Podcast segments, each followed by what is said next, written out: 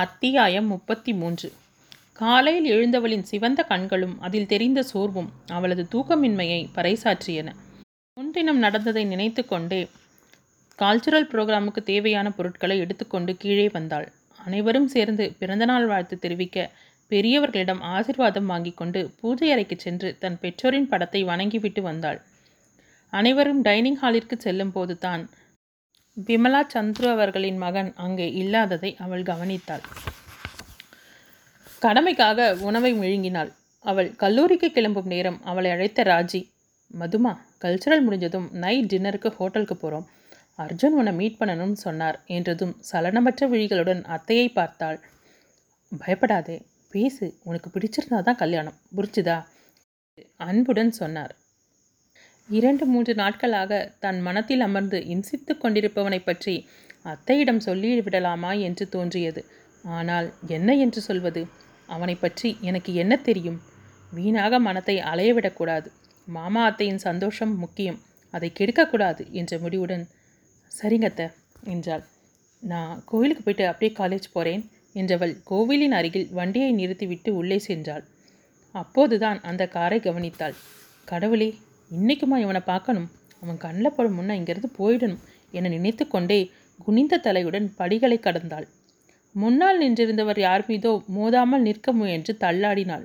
அவள் விழுந்து விடாமல் பிடித்தவருக்கு நன்றி சொல்ல நிமிர்த்தவள் தனது கரத்தை பிடித்திருந்தவனை பார்த்ததும் வெளிரி போனாள்.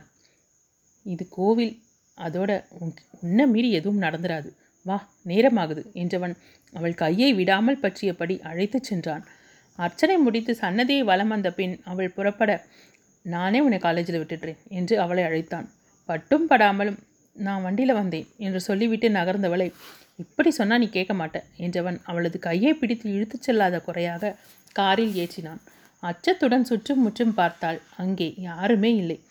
ப்ளீஸ் என்னை விடுங்க. நான் காலேஜ் போகணும் என்றவளுக்கு பதில் சொல்லாமல் காரை கிளப்பினான். அவள் கதவை திறக்க முயல. சைல்ட் லாக் போட்டிருக்கேன் என்றான். அவளது பொறுமை பறந்தது. இவன் யார்? என்னை வற்புறுத்தி அழைத்துச் செல்ல என்று கோபத்துடன் நினைத்தவள். என்னை எங்கே கூட்டிகிட்டு போகிற இதெல்லாம் நல்லதுக்கு இல்லை வீணா உனக்கு பிரச்சனை வரும். என்னை விட்டுடு என்றவளை அவன் திரும்பி கூட பார்க்கவில்லை. சற்று நேரம் பொறுத்து இன்னைக்கு நம்ம ரெண்டு பேருக்கும் கல்யாணம். இங்கேருந்து பதினஞ்சு கிலோமீட்டர் உன்னால் ஓடி வர முடியாதுன்னு காரில் கூட்டிகிட்டு போகிறேன் நம்மளை யாரும் ஓடி போய் கல்யாணம் செஞ்சுக்கிட்டாங்கன்னு சொல்ல முடியாது. ஏன்னா நான் தான் உன்னை காரில் கூட்டிகிட்டு போகிறேனே என்றான் சிறிதும் அலட்டி கொள்ளாமல். அவனை உற்று பார்த்தவள் நீங்கள் அப்படியெல்லாம் கல்யாணம் செய்ய மாட்டீங்க என்றவளை பார்த்து சிரித்தபடி திடீர்னு மரியாதை வருது திடீர்னு தேயுது என்றார். என்று சிரித்தவன் என் மேலே உனக்கு அவ்வளவு நம்பிக்கையா? என்றான் கனிவுடன். ஆமாம் என்றாள். ரொம்ப தேங்க்ஸ் தேனு. ஆனால் நான் அவ்வளோ நல்லவன் இல்லை என்று சிரித்தவனை ஆழ்ந்து பார்த்தாள். அதை கவனித்தும் எதுவும் பேசாமல் அவன் காரை செலுத்தி கொண்டிருந்தான். நான் பதினோரு மணிக்கு எனக்கு கல்ச்சுரல்ஸ் ரிகல்சல் இருக்குது நான் காலேஜ் போயே ஆகணும் என்றாள். மணி ஒம்பது கூட ஆகலை. உன்னை பதினோரு மணிக்கு காலேஜில் சேர்க்கறது என்னோட வேலை. அது வரைக்கும் ஏன் கூடவே இரு என்று கொஞ்சலும் கொஞ்சலுமாக கலந்து சொன்னவனை பார்த்தவளுக்கு வேதனையாக இருந்தது. இரண்டு மனமாக செயல்பட்டு கொண்டிருக்கும் மனத்தை கட்டுப்படுத்தும் தைரியம் இல்லாமல் மௌனமாக அமர்ந்திருந்தாள். இவனைத்தான் திருமணம் செய்து கொள்வேன் என்று சொன்னால் நிச்சயம் தன் வீட்டில் எந்த மறுப்பும் சொல்லப்போவதில்லை ஆனால் மாமாவின் மரியாதை தன்னால் கெட்டுவிட்டால் என்ற எண்ணமும் எழ அவளுக்கு ஆயாசமாக இருந்தது. கடவுளே எனக்கு ஒரு நல்ல வழியை காண்பி என்று வேண்டிக் கொண்டாள். காரை ஒரு ஹோமிற்கு உள்ளே கொண்டு வந்து நிறுத்தியவன் தீனு நீ எந்த முடிவெடுத்தாலும் எனக்கு அது சாதகமாக தான் இருக்கும். மனசை குழப்பிக்காமல் இறங்கு. இன்னைக்கு எல்லாத்துக்கும் நல்லதாக முடிவு கிடைக்கும் என்று அவளுக்கு ஆறுதல் சொல்லி உள்ளே அழைத்துச் சென்றான். அங்கிருந்த குழந்தைகளை பார்க்கும்போது அவளுக்கு வேதனையாக இருந்தது. கடவுள் நமக்கு அற்புதமான வாழ்க்கையை கொடுத்தும் அதை பாழ்படுத்தி கொண்டிருக்கும் சாமியின் மீது பரிதாபம் வந்தது. கலங்கிய விழிகளுடன் நின்றிருந்தவளை நிர்வாகியின் அறைக்கு அழைத்துச் சென்றான். ஒரு நடுத்தர வயதுள்ளவரை எதிர்பார்த்தவள் அங்கே அமர்ந்திருந்தவனை கண்டதும் திகைத்தாள். மது இவன் ஸ்ரீராம் ஏரோநாட்டிக்கல் இன்ஜினியர் ரெண்டு பேரும் டேராடூனில் ஒன்றா படித்தோம் ஒன்றாவே வேலைக்கு சேர்ந்தோம். அவனோட அப்பாவுக்கு பிறகு இந்த ஹோமை பார்த்துக்க வேலையை விட்டுட்டு வந்துட்டான் என்று தன் நண்பனை பற்றி பெருமையாக சொன்னான். இளம் வயதில் இவ்வளவு பெரிய பொறுப்பை ஏற்று நடத்துபவன் மீது மதிப்பும் மரியாதையும் பெருக இரு கைகளையும் கூப்பி வணங்கினாள். ஸ்ரீராம் அவளுக்கு இல்லத்தை சுற்றி காட்டியபடி இந்த ஹோம் எங்கள் தாத்தா காலத்தில் இருந்து நடத்திட்டு இருக்கோம். இப்போது நிறைய பேர் ஹெல்ப் பண்ணுறாங்க இவனும் மாதம் மாதம் ஒரு தொகையை ட்ரஸ்ட்டுக்கு அனுப்பிடுவான் என்றான். அங்கே குழந்தைகளுடன் விளையாடிக் கொண்டிருந்தவன் மீது அவளுக்கு மரியாதை உண்டானது. அதை கவனித்தவன் புன்னகையுடன் சார சாதாரணமாக நினச்சிடாதீங்க. பார்க்க தான் விளையாட்டுத்தனமாக இருப்பான். ஆனால் ரொம்ப ஹெல்ப்பிங் மைண்ட். மாதம் பிறந்தவனை அவன்கிட்ட இருந்து செக் வந்துடும் என்று அவளை அழைத்து வந்தவனை பற்றி புகழ்ந்தவன் மறந்தும் கூட அவன் பெயரை குறிப்பிடவில்லை.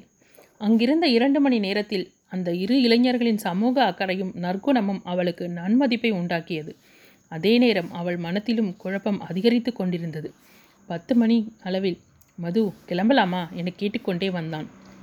ம் என்றவள் குழந்தைகளை ஒரு நொடி திரும்பி பார்த்துவிட்டு நானும் எனக்கு நேரம் கிடைக்கும் போது இங்கே வரேன்.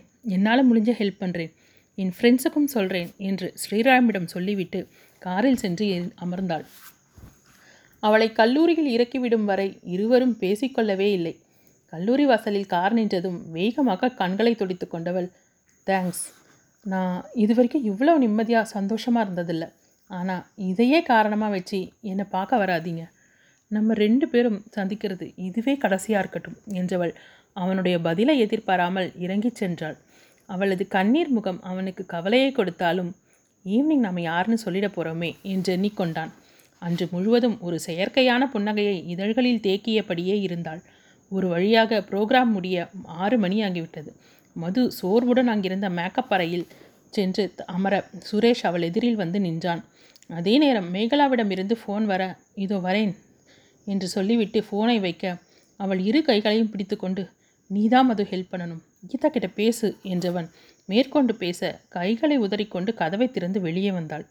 முடிஞ்சது முடிஞ்சதாக இருக்கட்டும். உடஞ்ச மனசை ஒட்ட வைக்க முடியாது. உன் மனசை மாற்றிக்க முயற்சி பண்ணு. முட்டாள்தனமாக நினந்ததையே நினச்சிக்கிட்டு உன் வாழ்க்கையை பாழாக்கிக்காத.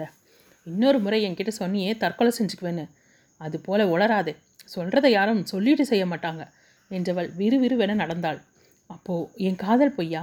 இவ்வளோ நாள் என் கூட சிரித்து பேசினதெல்லாம் பொய்யா?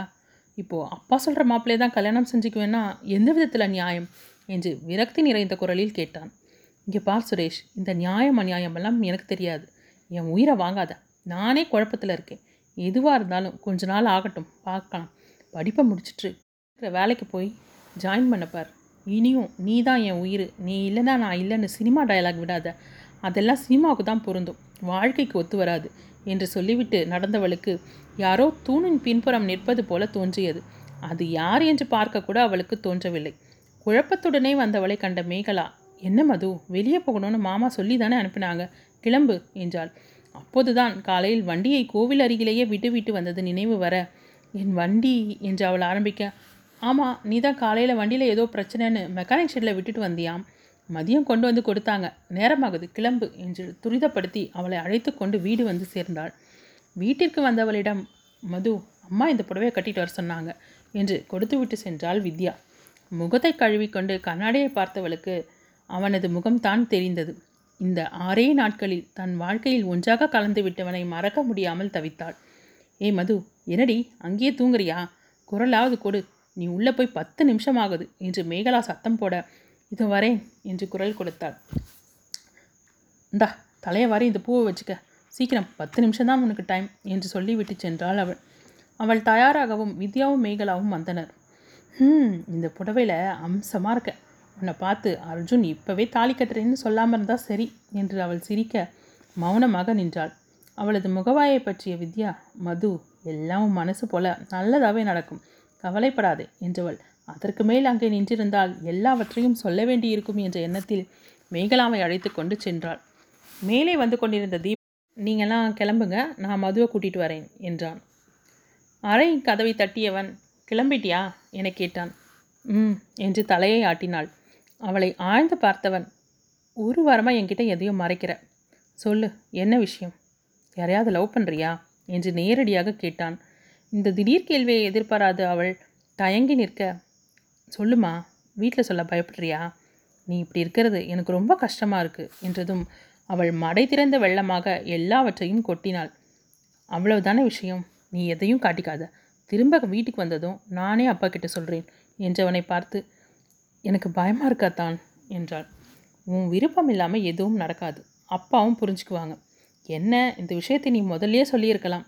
சரி கொஞ்சம் சிரியேன் என்றதும் லேசாக புன்னகைத்தாள். அவள் தலையை பிடித்து ஆட்டிவிட்டு கீழே சென்றவன் ராஜியும் விமலாவும் பேசியது காதில் விழ அப்படியே நின்று கேட்க ஆரம்பித்தான். விமலா நடந்த அனைத்தையும் சொல்ல ராஜி ஏதும் சொல்லாமல் கேட்டுக்கொண்டார். மதுவை இப்படி அலைக்கழித்தது தீபக்கின் மனத்திற்கு சற்று கஷ்டமாக இருந்தாலும் அவளது வாழ்க்கை சந்தோஷமாக இருக்கும் என்ற நம்பிக்கை வந்தது. அனைவரும் ஹோட்டலுக்கு சென்று இறங்கியதும் இங்கேதானே என்னிடம் அவ்வளவு உரிமையோடு பேசினான் என நினைத்து கொண்டே வந்தாள். பெரியவர்கள் ஒருபுறம் அமர மறுபுறத்தில் மற்றவர்கள் அமர்ந்தனர். நேரமாக ஆக அவளது பதட்டம் அதிகரித்தது. என்ன மது? டென்ஷனாக இருக்கா? என்று ஆறுதலாக கேட்டாள் வித்யா. அதெல்லாம் ஒன்றுமில்லை என சொல்லிவிட்டு அவள் நிமிர பெரிய பூங்கத்துடன் டைனிங் ஹாலின் கதவை திறந்து கொண்டு வந்தவனை கண்டதும் அவளுக்கு மூச்சே நின்றுவிடும் போலானது. கடவுளே இந்த நேரத்துக்கு இவன் எதற்கு இங்கே வரணும்? என்னை அவன் கண்ணில் படாமல் காப்பாத்து என்று வேண்டிக் கொண்டே ஓர கண்ணால் பார்த்தாள். அவனோ அவர்கள் அமர்ந்திருந்த மேஜையை நோக்கித்தான் வந்து கொண்டிருந்தான். அவன் வருவதை கவனித்த வித்யா அர்ஜுன் அண்ணா வந்தாச்சு என்றால் சப்தமாக. அவளுக்கோ பயத்தில் காதுகள் அடைத்து கொண்டன. இந்த நேரம் பார்த்து அர்ஜுனும் வந்தாச்சா? சுத்தம் என்ன நடக்கப் போகுதோ என்று நினைத்தபடி கண்களை இறுக மூடிக்கொண்டாள். ஈஸ்வரிடம் வந்து நின்றவன் சாரி அங்கிள் கொஞ்சம் லேட் ஆயிடுச்சு என்று பெண் குரலில் சொல்லிவிட்டு மதுவின் அருகில் இருந்த இருக்கையில் வந்து அமர்ந்தான். ராஜேஷ் மது என்று அழைக்க நிமிர்ந்து பார்த்தாள். Hello I am Arjun wish you many more happy returns of the day என்றபடி பூங்கொத்தை நீட்ட திகைப்பும் சந்தோஷமுமாக அவனை பார்த்தாள். மது என்று அருகில் இருந்த வித்யா அழைக்க நினைவிற்கு வந்தவள் தேங்க்யூ என்றபடி வாங்கி கொண்டாள். பெரியவர்கள் அதற்கு மேல் இவர்களை பார்க்காமல் பேசிக்கொண்டிருக்க அவள் திரும்பி அண்ணனையும் தீபக்கையும் பார்த்தாள். இருவரும் அவளை பார்த்து சிரிக்க லேசான மனத்துடன் புன்னகைத்துவிட்டு திரும்பி அர்ஜுனை பார்த்தாள். தான் தான் அர்ஜுன் என்று அறிமுகப்படுத்தி கொண்டது முதல் அவ் உள்ளுக்குள் அவனை திட்டுவதாக நினைத்து அவன் செய்தவர்களை ரசித்து கொண்டிருந்தான் பேரன் அர்ஜுனாம் அர்ஜுன். ஆனாலும் உனக்கு ரொம்ப தாண்டா லொல்லு. இந்த ஒரு வாரமாக என்னை என்னம்மா அலக்கழிச்ச இடியட் சிரிப்பை பாரு. பெரிய புன்னகை மன்னன் நினப்பு. நீ வந்து ஐ ஆம் அர்ஜுன்னு சொன்னதும் உன்னை பார்த்து மயங்கிடுவேன்னு நினச்சியா? நாளைக்கு ஈவினிங் வர என்னோட பதிலை சொல்ல போகிறதில்ல நான் என்ன செய்வேன்னு எதிர்பார்த்துக்கிட்டே இருக்க வேண்டியது தான் உனக்கு மட்டும்தான் ஆட்டம் காண்பிக்க தெரியுமா? நான் உனக்கு காட்டுறேன் பார் என எண்ணிக்கொண்டாள். சாப்பிட்டு முடிக்கும் வரை அவளிடம் எதுவும் பேசாமல் இருந்தவன் அவள் எழுந்து செல்லும் முயல சட்டென கையை பிடித்து கொண்டான்.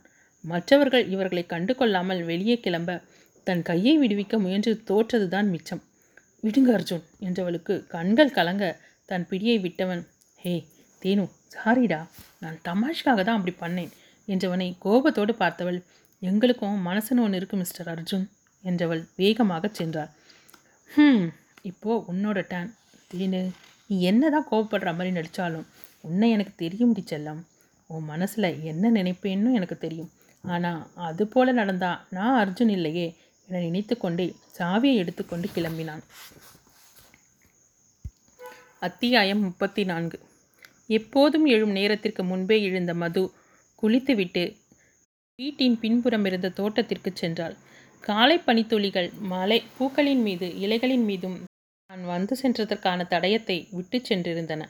இரு கைகளையும் விரித்து ஆழ மூச்செடுத்தவள் அந்த புத்துணர்ச்சியால் எழுந்த புன்னகையுடன் வீட்டிற்கு செல்ல திரும்பினாள்.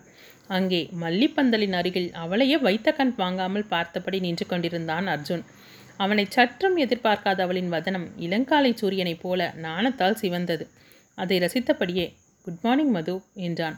இத்தனை நாட்களாக தேனு தேனு என்று உருகிக் கொண்டிருந்தவன் பெயர் சொல்லி அழைக்கிறானே என நினைத்து கொண்டே குட் மார்னிங் என்றாள். அவனை கடந்து தான் வீட்டிற்கு சென்றாக வேண்டும் என்பதால் வேகமாக வந்தவள் அங்கிருந்த கல் தடுக்கி விழ எத்தனிக்க. ஒரு கையால் அவளது இடையையும் மற்றொரு கையால் அவளது ஒரு கையையும் பிடித்தான். அவளும் ஒரு கையால் அவனது தோளையும் மற்றொரு கையால் அவன் கழுத்தையும் சுற்றியும் பிடித்துக்கொள்ள இருவரும் ஏறக்குறைய அனைத்த நிலையில் நின்றிருந்தனர். காலை நேர குளிர்ச்சியில் விடிந்தும் விடியாத அந்த நேரத்தில் ஈரக்குந்தலில் இருந்த அந்த வாசமும் அவனை தன்வசம் இழக்கச் செய்தது. அவளது இடையை பற்றியிருந்த கரத்தின் பிடியை மேலும் இறுக்கி அவளை அருகில் இழுக்க சுதாரித்தவள் அவனை பிடித்து தள்ளிவிட்டு ஓடினாள். இன்னும் நீ என் மேலே கோபமாக இருக்கேன்னு நம்ப சொல்றியா? என்று அவன் சிரிக்க மனத்திற்குள் அவனை செல்லமாக திட்டியபடி வீட்டிற்குள் நுழைந்தவள் எதிரில் வந்த வித்யா மேகலா இருவரின் மீதும் மோதிக்கொண்டாள் அவள் அசட்டுச் சிரிப்பை உதிர்க்க இருவரும் மேலிருந்து கீழ்வரை அவளை அளவெடுத்தனர். அவள் என்ன? என்பதைப் போல இருவரையும் பார்த்தாள்.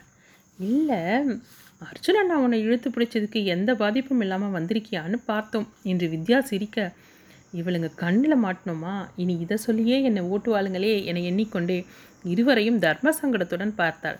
காலங்கத்தால் இப்படி ஒரு ஃப்ரீ சினிமா பார்ப்பேன் நினைக்கவே இல்லடி என்று அவள் சிரிக்க.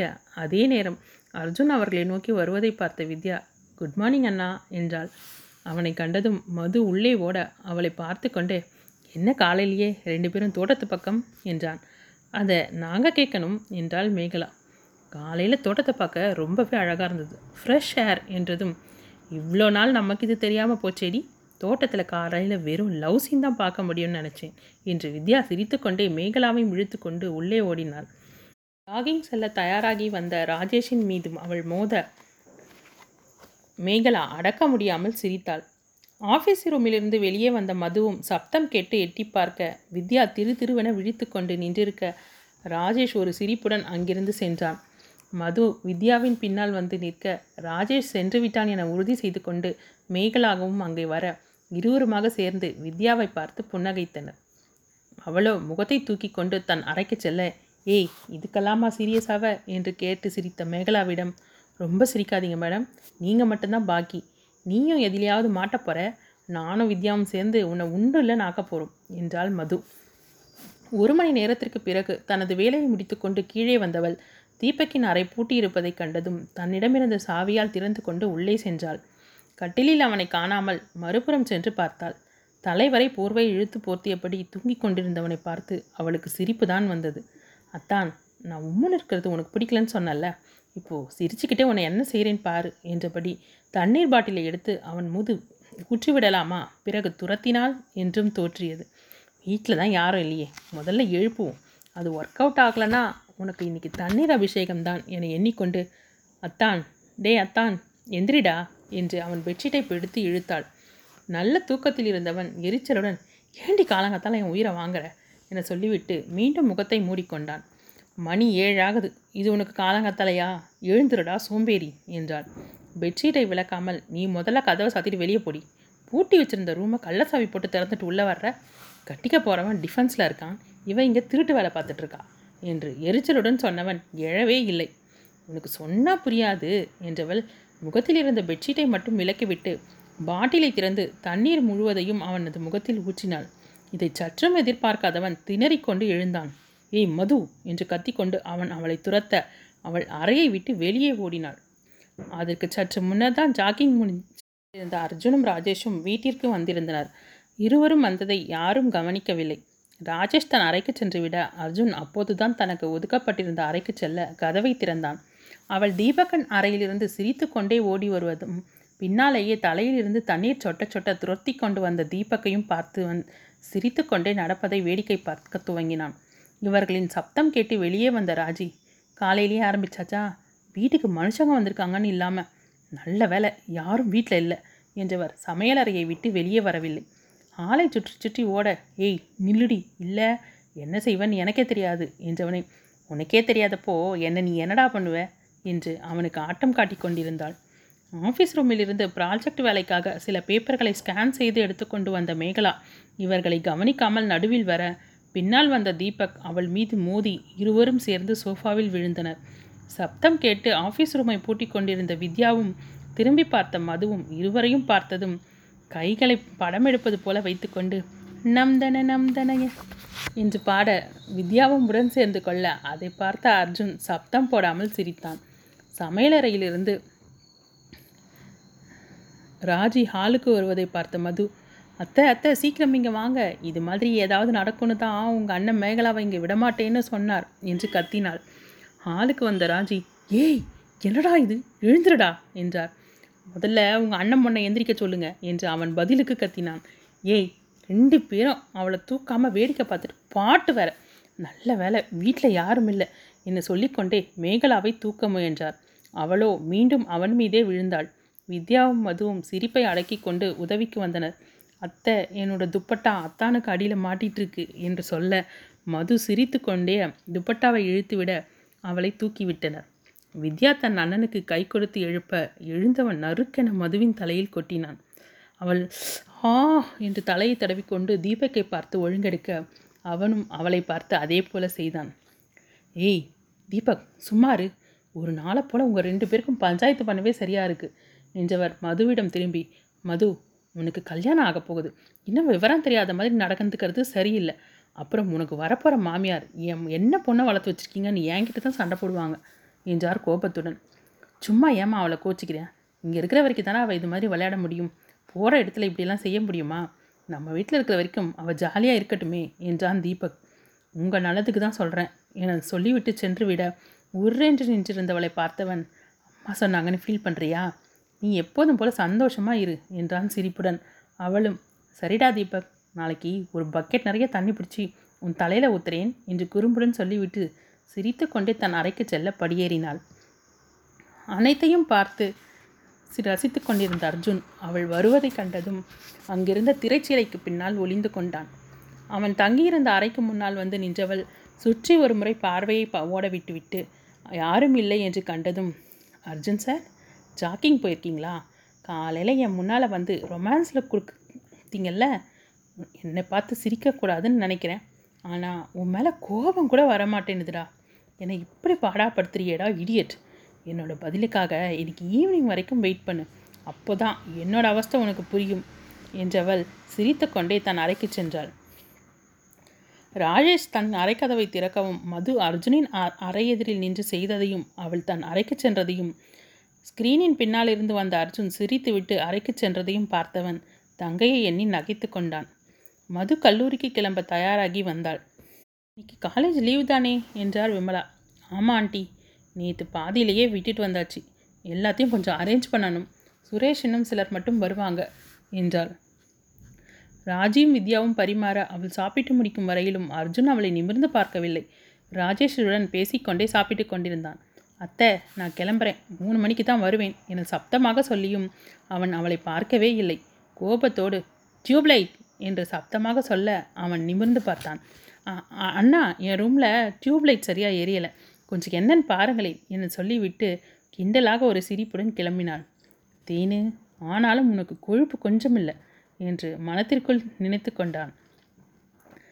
கல்லூரிக்கு சென்றதும் சோர்வுடன் அமர்ந்திருந்த சுரேஷிடம் நேற்று தனக்கிருந்த கோபத்தில் ஏதோ பேசிவிட்டேன் என்று மன்னிப்பு கேட்டவள் அவனுக்கு தைரியம் சொல்லி தேற்றிவிட்டு வேலையை துவங்கலானாள். அத்தியாயம் முப்பத்தைந்து. வேலைகளை முடித்துவிட்டு சோர்வாக இருந்த போதும் சந்தோஷத்துடன் வீட்டிற்கு வந்தவள் அர்ஜுன் எங்கோ செல்ல தயாராகி நிற்பதை பார்த்தாள். ஓகே ராஜேஷ் மதுமிதாவும் வந்தாச்சு. நான் கிளம்புறேன். ரொம்ப தேங்க்ஸ் என்றான் பொதுவாக. ராஜேஷ் அவளை கவலையோடு பார்க்க மது அதிர்ந்து போய் நின்றிருந்தாள். அனைவரிடமும் தனித்தனியாக சொல்லிக்கொண்டவன் மதுவிடம் வந்தான். அவள் எதிர்பார்ப்போடு அவனை பார்த்தாள். ஆனால் அவனது பார்வையில் இத்தனை நாள் தெரிந்த காதலோ குறும்போ ஏதும் இல்லாமல் புதியவரை பார்ப்பது போல இருந்தது. Sorry miss Madhumitha. நான் உங்களை ரொம்ப டிஸ்டர்ப் பண்ணிட்டேன். உங்களுக்கு பிடிக்கலன்னு நினைக்கிறேன். நான் கிளம்புறேன். இனி என்னால் எந்த தொந்தரவும் உங்களுக்கு இருக்காது என்றவன் திரும்பியும் பார்க்காமல் காரை எடுத்துக்கொண்டு கிளம்பினான். அவளுக்கு அழுகையாக வந்தது. என்னுடைய சம்மதத்தை சொல்ல எவ்வளவு ஆசையாக வந்தேன். என்னை பேசவே விடாமல் அவனே என்னவோ எல்லாம் தெரிந்தவன் போல் பேசிவிட்டு செல்கிறானே என்று கோபத்துடன் அறைக்கு சென்றாள். இவன் எப்போது என் வாழ்க்கையில் வந்தானோ அப்போதிலிருந்தே எனக்கு அழுவதே வேலையாக போனது. கூடாது அவன் இல்லாமல் என்னால் இருக்க முடியாதா? ஏன் முடியாது? நல்ல பொண்ணை வேணாம்னு சொல்லிட்டோம்னு அவன் தான் அழணும். நீ ஏன் அழணும்? ஒரு ராட்சசி பிசாசு தான் அவனுக்கு பொண்டாட்டியாக வந்து அவன் உயிரை வாங்கணும். அப்போ தெரியும் இந்த மதுவோட அருமை என சொல்லிக்கொண்டே திரும்பியவள் கதவரையில் நின்றிருந்த வித்யாவும் மேகலாவும் தன்னை பார்ப்பதைக் கண்டதும் இருவரையும் விலக்கிவிட்டு கீழே இறங்கி வந்தாள். வந்தவள் அண்ணா அத்தை எங்கே? என்று கேட்டாள். டெல்லி அங்கிள் ஏதோ பர்ச்சேஸ் பண்ணணும்னு மத்தியானமே கூட்டிகிட்டு போனார் என்றார். ஏனோ எரிச்சலாக வர டிவியை போட்டாள். அவள் போதாத நேரம். அர்ஜுனா அர்ஜுனா அம்பு விடும் அர்ஜுனா என்று பாடல் ஒலிக்க அடச்சி என்றபடி நிறுத்தினாள். செய்கையை கண்ட நால்வரும் சிரித்துவிட அண்ணா உங்களுக்கும் அத்தானுக்கும் கூட என்னோட கஷ்டத்தை பார்த்தா சிரிப்பா இருக்கா? என்றவள் இரு கைகளிலும் முகத்தை மூடிக்கொண்டு குலுங்கி குலுங்கி அழத் துவங்கினாள் இதை எதிர்பார்க்காத நால்வரும் திகைத்து போயினர். சுதாரித்த ராஜேஷ் மது அழாதேடா. தப்பு உன் பேர்லேயும் இருக்குது நீ உன் மனசில் இருக்கிறத சொல்லாமல் அர்ஜுனை அவாய்ட் பண்ண. அதனால் தானே இதெல்லாம் நடந்தது? என்றான். அவள் ஆத்திரத்துடன் போதுமண்ணா நான் ஒரு நாள் செஞ்சது தானே உங்களுக்கு பெருசாக தெரியுது. எல்லாரும் சேர்ந்து என்னோட ஃபீலிங்ஸோட விளையாடுவாங்க. ஆனால் நான் மட்டும் எதுவும் செய்யக்கூடாது. அதானே? நான் என்ன மறக்கட்டையா? எனக்குன்னு உணர்ச்சிகள் கிடையாதா? இந்த அர்ஜுன் ஒரு வாரம் என்னை எப்படி அலக்கழிச்சான்? இவன் இல்லைனா என்னோட கல்யாணம் நடக்காதா? என்றவள் அழுதபடி தன் அறைக்கு சென்று கதவை தாழிட்டாள். பதறிய தீபக் ஏய் நீங்கள் ரெண்டு பேரும் அவ கூட போகிறது தானே? செல்ல மாதிரி நிற்கிறீங்க என கத்திவிட்டு அவளது அறையை நோக்கி ஓடினான். அதே நேரம் ராஜேஷின் மொபைல் ஒலிக்க சொல்லுங்க அர்ஜுன் என்றான். அவனது பெயரை கேட்டதும் வேகமாக இறங்கி வந்த தீபக் கையில் இருந்த மொபைலை பிடுங்கி அர்ஜுன் இப்போ நீ எங்கே இருக்க? போதும் உன்னோட விளையாட்டு. நான் அப்போவே சொன்னேன். இவன் இதுக்கு மேலே ஏதாவது தாங்க மாட்டான்னு. ஆனால் நீ தான் சொன்னதை கேட்கவே இல்லை. அழுதுகிட்டே ரூமில் போய் கதவை தாழ் போட்டுக்கிட்டான் திறக்க மாட்டேன்றா. அவளுக்கு ஏதாவது ஒன்றுனா நான் சும்மா விட மாட்டேன் என்று கோபத்துடன் எதிரில் இருப்பவனை பேச விடவில்லை. அவன் பேசி முடித்தபோது மறுபக்கத்திலிருந்து எங்கேஜ் ஸ்டோன் மட்டுமே வந்து கொண்டிருந்தது. அந்த நேரம் அர்ஜுன் மதுவின் மொபைலுக்கு தொடர்ந்து முயற்சிக்க ரிங் போய்கொண்டே இருந்தது. அவள் ஃபோனை எடுக்காதது அவனுக்கே பயமாகிவிட எவ்வளவு வேகமாக வர முடியுமோ அவ்வளவு வேகமாக வந்தான். காரை நிறுத்திவிட்டு ஓடி வந்தவன் மதுவின் அறை முன்பாக வந்து நின்றான். அனைவரையும் விலக்கிவிட்டு மது ப்ளீஸ் மது கதவை தர என்று கத்தியும் அவர்களுக்கு எந்த பதிலும் இல்லை. ப்ளீஸ் மது கதவை தர இல்லைனா நான் கதவை உடச்சிட்டு வருவேன் என்றதற்கு பின்னும் பதில் இல்லாததால் தான் தங்கியிருந்த அறை வழியாக அவளது அறைக்குச் செல்லலாம் என்று எண்ணியபடி திரும்ப அவள் கதவை திறக்கும் சப்தம் கேட்டது. தாழ்பாலை திறந்ததும் உள்ளே சென்றவன் அழுதழுது கண்கள் சிவந்திருந்ததைக் கண்டதும் விளையாட்டு என்ற பெயரில் அவளை பெரிதும் அலைக்கழித்து விட்டோம் என்று புரிய மது என்றபடி அவளை நெருங்கினான். எல்லோர் முன்னிலையிலும் என்னை அவமானப்படுத்திவிட்டு இப்போது எதற்காக வர வேண்டும்? என்ற ஆத்திரத்தில் என்ன செய்கிறோம்? என்று உணரும் முன்பே அவனது கன்னத்தில் ஓங்கி அறைந்தாள் அவள். அவளது செய்கையில் அனைவரும் திகைத்து போயினர். சாரி அர்ஜுன் என்ற ராஜேஷ் ஏ மது பைத்தியமா உனக்கு? என்று அதட்டலாக சொல்ல அப்போதுதான் தன்னுடைய செயலை உணர்ந்தாள். பரவாயில்ல ராஜேஷ் தப்பு என் பேரில். நான் தான் இந்த விளையாட்டை ஆரம்பித்தேன் நானே அதை முடிச்சுக்கிறேன் என்றதும் இருவரையும் விட்டுவிட்டு மற்றவர் வெளியேறினர். தேனு சாரிடா நான் உன்கிட்ட ரொம்ப உரிமை எடுத்துக்கிட்டேன். ஆனால் உன் மனம் கஷ்டப்படும்னு நான் நினைக்கவே இல்லை என்றதும் அவ்வளவு நேரம் தான் அவனை அடித்து விட்டதை எண்ணி தன்னையே திட்டிக் கொண்டிருந்தவள் அர்ஜுன் சாரி என்று அவனை அணைத்து கொண்டார் ஒரு கையால் அவள் தலையை வருடியவன் மறு கையால் அவளை தன்னோடு சேர்த்து அணைத்து கொண்டான். மெல்ல அழுகையை நிறுத்தியவள் வெட்கத்துடன் அவனது அணைப்பில் இருந்து விலக நினைத்து தன் கைகளை அவன் மீதிருந்து எடுத்தாள். ஆனால் அவனது பிடி சிறிதும் தளராமல் மேலும் அவளை இறுக்கி அணைத்தன. அர்ஜுன் என்றவளது குரலில் பிசிறி தட்டியது. சொல்லுடா தேனு என்றவன் அவனது இமைகளில் முத முத்தமிட்டான். அர்ஜுன் இதுவும் விளையாட்டுன்னு சொல்லிட மாட்டீங்களே என்று குரல் நடுங்க கேட்டவளை இறுக அணைத்து கொண்டான். தேனு இனி விளையாட்டுக்கு கூட இப்படி செய்ய மாட்டேன் என்றான் பொங்கி வழியும் காதலுடன்.